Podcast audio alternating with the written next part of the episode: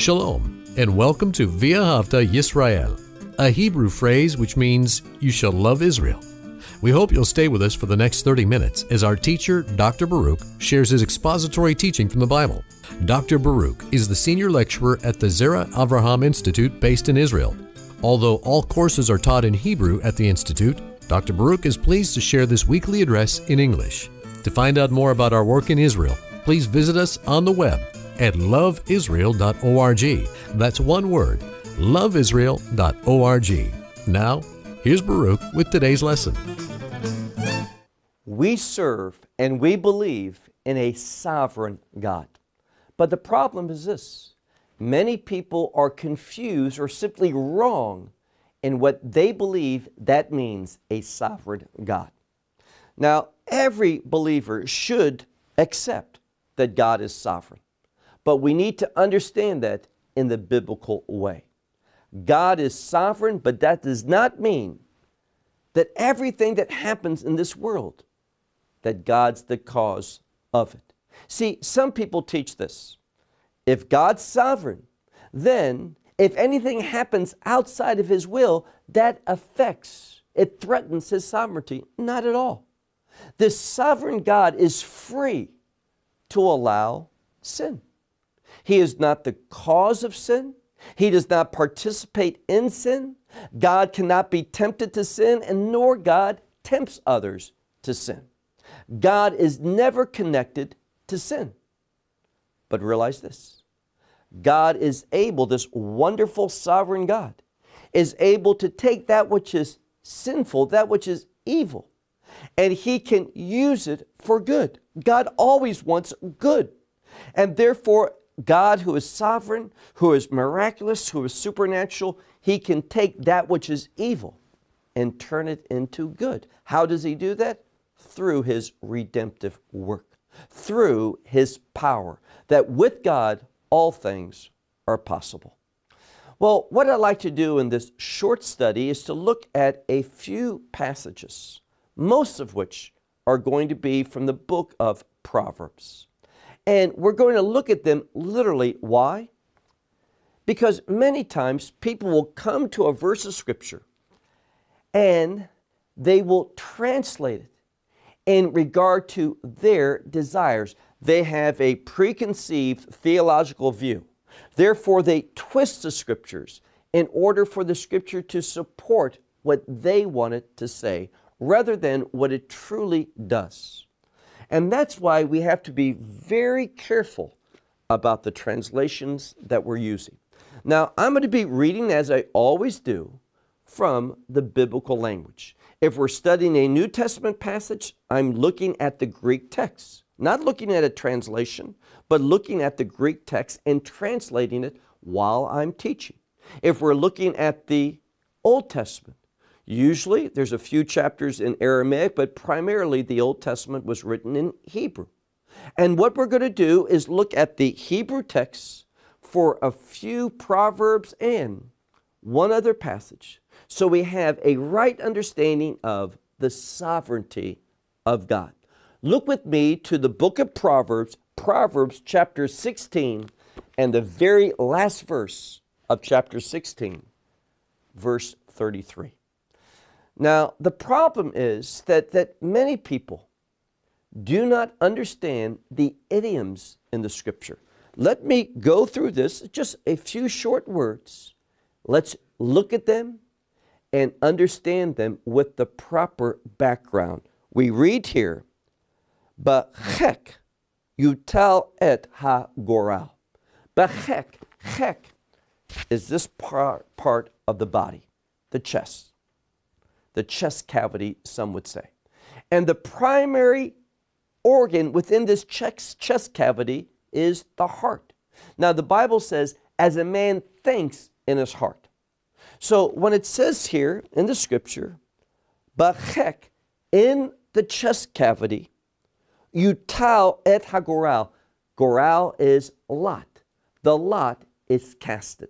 Now, let me ask you a question. Why do people cast lots? Because they're looking for the will of God, correct? Every time someone casts lots in the Bible, it's because they're searching for God's will. They want to obey God. Now, what they're doing is making a decision. So you cast lots in order to make a decision. That's the idiom. Cast lots, I'm deciding on something. I'm trying to figure something out. So the scripture says here, in the chest cavity, bachek, utal is casted the lot. So one casts lots in his chest cavity. He thinks about making a decision. Then let's look at the next part of the Proverbs. U me Adonai, and from the Lord, ko mishpato, which means, see, the problem is this word, mishpat.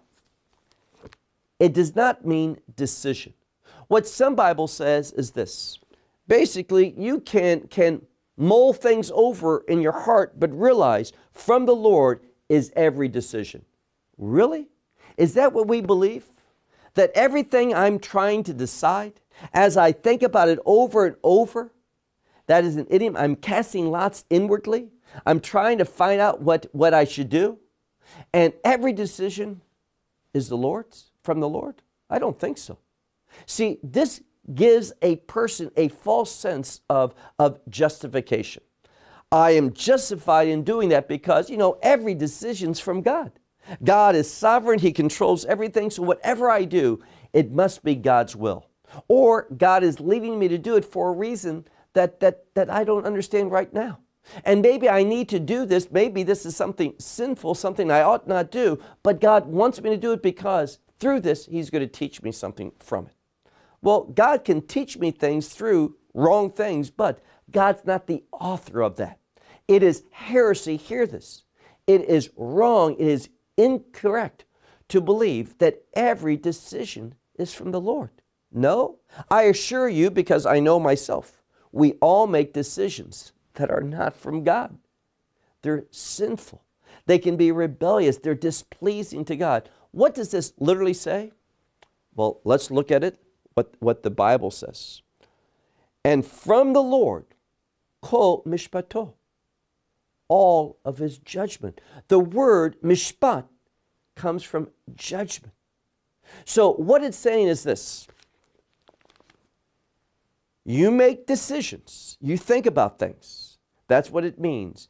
In your chest cavity, in your heart, you cast lots. You're thinking about things. You're trying to discern what God's will is. Then he says, From the Lord is every judgment, meaning this God's going to hold you accountable, God's going to judge all those decisions. That's what it's saying. It's a warning. It is not viewed as a statement of, you know what, whatever you decide, it's from God. No.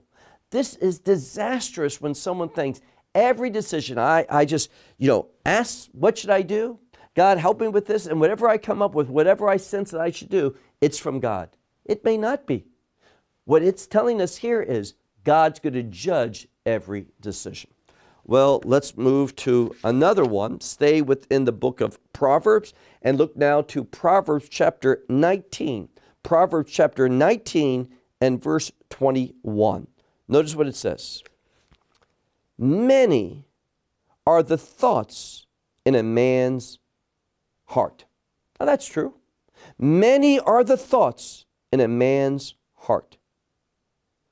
But the counsel of the Lord, it will stand.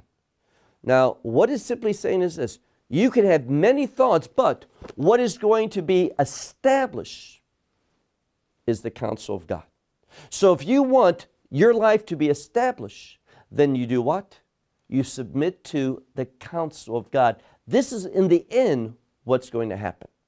It does not mean that many of our thoughts, but whatever is the outcome, that's the counsel of God. Whatever is the outcome, this is God's. No. This is so dangerous to, to, to understand this passage in this way. What it's telling us is this it's God's counsel that is going to, in the end, be what he's going to be behind, what he's going to bring about. It's warning us to agree with the counsel of God, not saying, you know, we have many thoughts, but in the end, it's all going to work out. No. If you don't choose the counsel of God, you're going to be outside. Now, let me give you an example of this from another place. And we've studied this before, but I think it's so foundational and so confusing. And that is Pharaoh in Egypt. See, now we know the Bible speaks about God hardening Pharaoh's heart. Some people understand it incorrectly. They believe that God needed Pharaoh to disobey him. This is not the case. God always wants obedience. The purposes of God are always best advanced through obedience. But realize, just like we're standing and talking about Proverbs 19, verse 21, in the end, God's counsel is going to be established. But realize there's implication, and Pharaoh is a great example of this. Now, when you read in the book of Exodus, Moses comes up and he says to Pharaoh, Send my people forth. Not let my people go, but send my people forth. What does that mean? He's saying, Pharaoh, you need to participate in this. You need to agree with God. You need to participate in God's will. Let the children of Israel go, send them forth. What does Pharaoh say? Pharaoh says, Who is the Lord that I should obey him? And what happens thereafter? God, through some miracles, God, through the plagues, reveal himself to Pharaoh. And Pharaoh makes such statements as, God is righteous and I have sinned. He says to Moses, Moses, intercede for me because of my sin. So Pharaoh grows. He knows that God is supernatural. He knows that God is greater than Pharaoh. This is a big revelation for him. Pharaoh was always taught he's God. He is not. And Pharaoh is understanding God. But here's the problem. Every time Pharaoh has been convicted with what he should do, he knows it. In fact, he says he's going to do it. And what happens? God restores. He puts things back in the previous way, in a way that Pharaoh liked, Pharaoh thought was good. What did Pharaoh do? He then rebelled. He knew God, he knew what he should do, but he rebelled against it. And that's when the scripture says God hardened Pharaoh's heart. And he says that several times. Why? Here's the principle it's a spiritual law. When you know the truth of God and you reject it, that rejecting, that act of rebellious has an adverse effect upon your heart.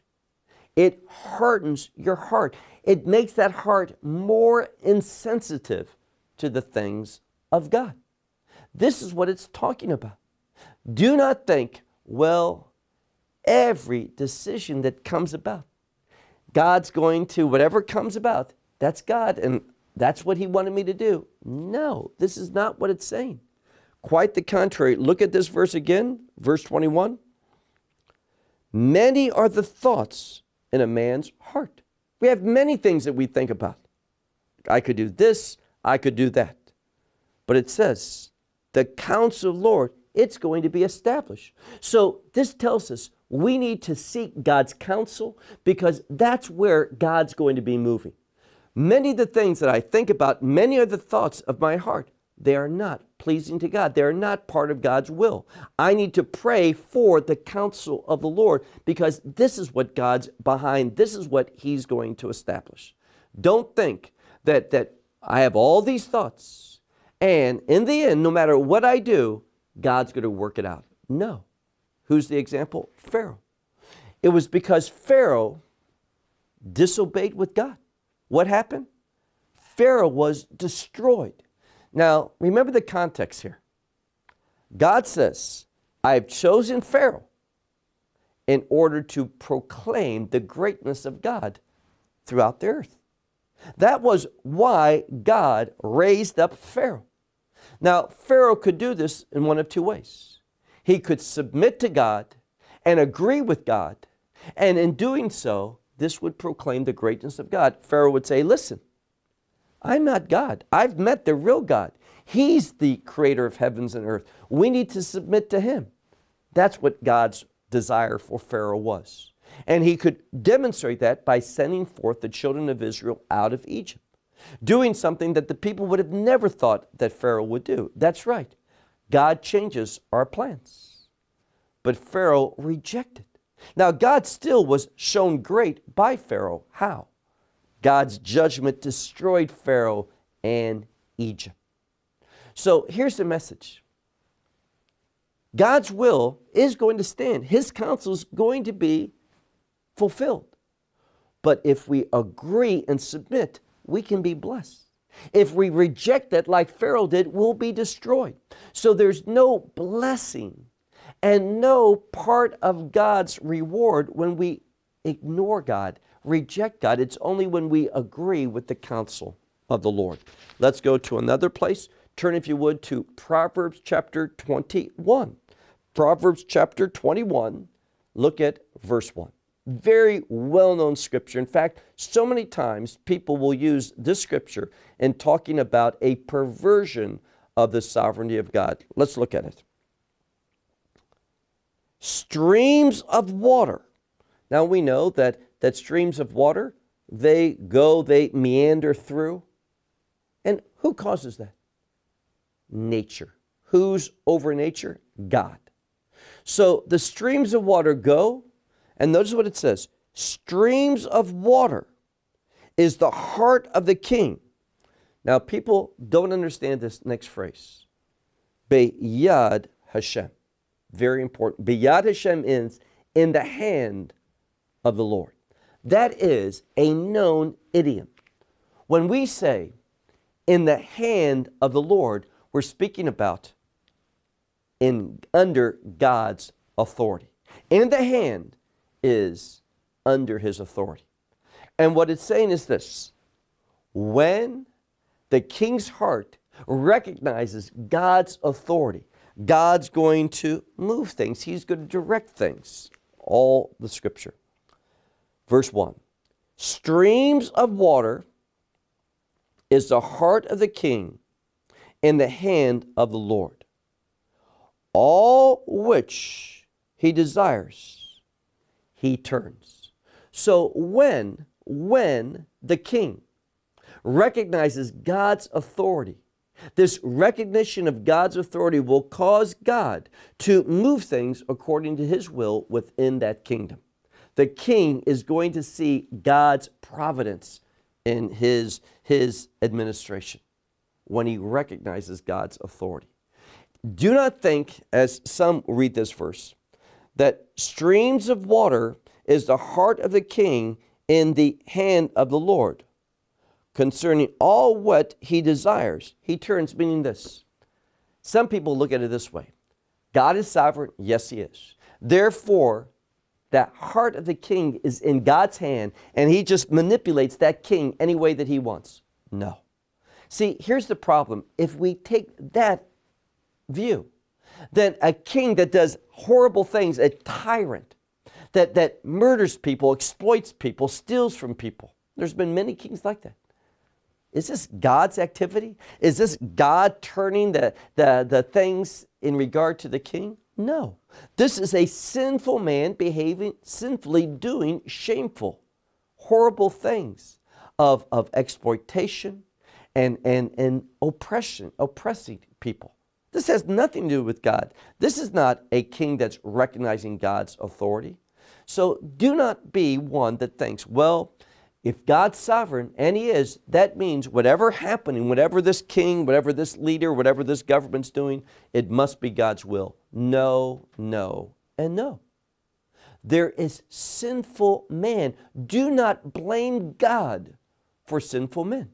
Now, being Jewish, something that's very important to me is the Holocaust. And what I tell people is this never blame God. People say, Where was God? Don't blame God for the sinfulness of human beings. God's not the cause of that. It's because people rejected God that they did these horrible things.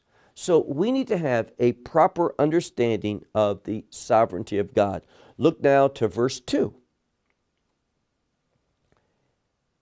Every way of a man is right in his own eyes, but the Lord regulates the heart. Now, what does that mean? Well, the concept is this left to myself, as I, once again, trying to make a decision, notice what it says. Kol derech, kol is all, derech is way, ish yeshar be'enav. Every way seems right in the eyes of man, but they're not right. So this scripture is saying, left to himself, terrible things may seem right to him, correct. But God, God regulates the heart, meaning this. This is a verse that says, you need God's input in your life. You need God to regulate your heart because left to yourself, everything's going to seem right to you. You're going to say, Well, I think this is right. It's not. You are going to be easily deceived. All this verse is saying is how much we need God to regulate our heart, put it in order, control our heart. That just doesn't happen because God's sovereign. We have to submit, we have to invite, we have to pray, we have to study His Word to find the mind of God so that we make the right decisions. That's what the scripture's say. Well, one more and we'll wrap up. Turn to another very important scripture. We've looked at this before the book of, of, of Esther, the book of Esther, chapter 4. Now, this is when Mordecai, he hears now about Haman's, that wicked Haman's plan to destroy, exterminate the Jewish people. And he's grieved and he wants Esther to do something. So he sends word into the palace so that Esther does something. What is that? Well, look with me, Esther chapter 4, and it says here that he wants Esther to go before the king to supplicate for the Jewish people. And Esther doesn't want to do so. Why? Well, she's concerned. She has not been called before the king for 30 days. So there's two ways to understand this. One is this the king is displeased. He hasn't called her for 30 days. And if she goes before the king, which is illegal to do, you only go before the king if you're called to do so. No one would be so bold to go before him on their own initiative. This is what Mordecai is telling Esther to do. You go now at this time. And she says, look at this, verse, verse uh, 11. She says in this passage, there's one law. If I go there without an invitation, he can put me to death. I haven't been called for 30 days. This means he's angry, and if I do that, he'll use that against me. Now, the second way that people understand it is this He hasn't called me for 30 days, so soon he will. If not today, tomorrow. So I don't need to take the initiative. I'll just wait for him to call me because it's got to happen soon. Either way, she's being disobedient. Why? Mordecai says, Now. You go before the king now. She doesn't want to. Now, look, if you would, to the, the 12th verse, where it says, And it was told to Mordecai the words of Esther. Verse 13. And Mordecai said to return, meaning, speak to Esther. And this is what Mordecai said that would be told to her. Do not imagine in your soul, meaning don't think that you are going to escape uh, the, the house of the king. Don't think that you're going to, because you're in the house of the king, you're that queen, that you're going to escape, escape this, this sentence, this decree, more than the other Jews. She's Jewish. And he's saying, you need to go now and intercede in behalf of this. Don't imagine in your heart because you are in the king's house that some ways that you're going to escape this and be different than all the other Jews. Verse 14. For if you are, are utterly silent, notice what it says. At this time, deliverance. This is the word revach, which is, is basically profit, but it means deliverance and uh, salvation will stand for the Jewish people from another way. Now, this shows that God can fulfill his will through a multiplicity of different ways. He's not just dependent upon one, he's able to accomplish his purposes through a variety of different means. And this is what he's saying God's general will is the Jewish people are not going to be exterminated. So you should go and do this. But if not, God will deliver us another way. But notice what he says. But you, middle of verse 14, but you and the household of your father will perish. So he says, here's the situation God is sovereign. Yes, he is. His sovereign will is Israel, the Jewish people, are not going to be destroyed. And he's telling Esther, Mordecai is telling Esther, you go now and intercede at this time. If you don't, you're not going to thwart the, the will of God. This, this deliverance and success and, and salvation will come to the Jewish people through another way, but you're not being obedient. Therefore, don't think that your house of your father is going to survive, that you're going to, to, to not perish. You will perish. So we see that God has a variety of ways of fulfilling his purpose. And the same way with Pharaoh, what Mordecai is saying is this Pharaoh, if you obey, you can be blessed. If you don't obey, God's will still will be done, but you are going to perish. That's the truth for Pharaoh. That's the same truth that Mordecai shared with Esther. Esther, it's for this time that you've come to this position, that you're in the king's house so that you can do this. You go. And if you do, you'll be blessed. But if you don't, you will perish. But God will bring up salvation, deliverance for his people through another mean. This is how we understand the sovereignty of God. So, is God sovereign? Yes, He is. Is He absolutely sovereign? Yes, He is. But does that mean everything that happens is God's will? No. There's a lot of things that happen in this world that are not God's will. You know what we call them? Sin.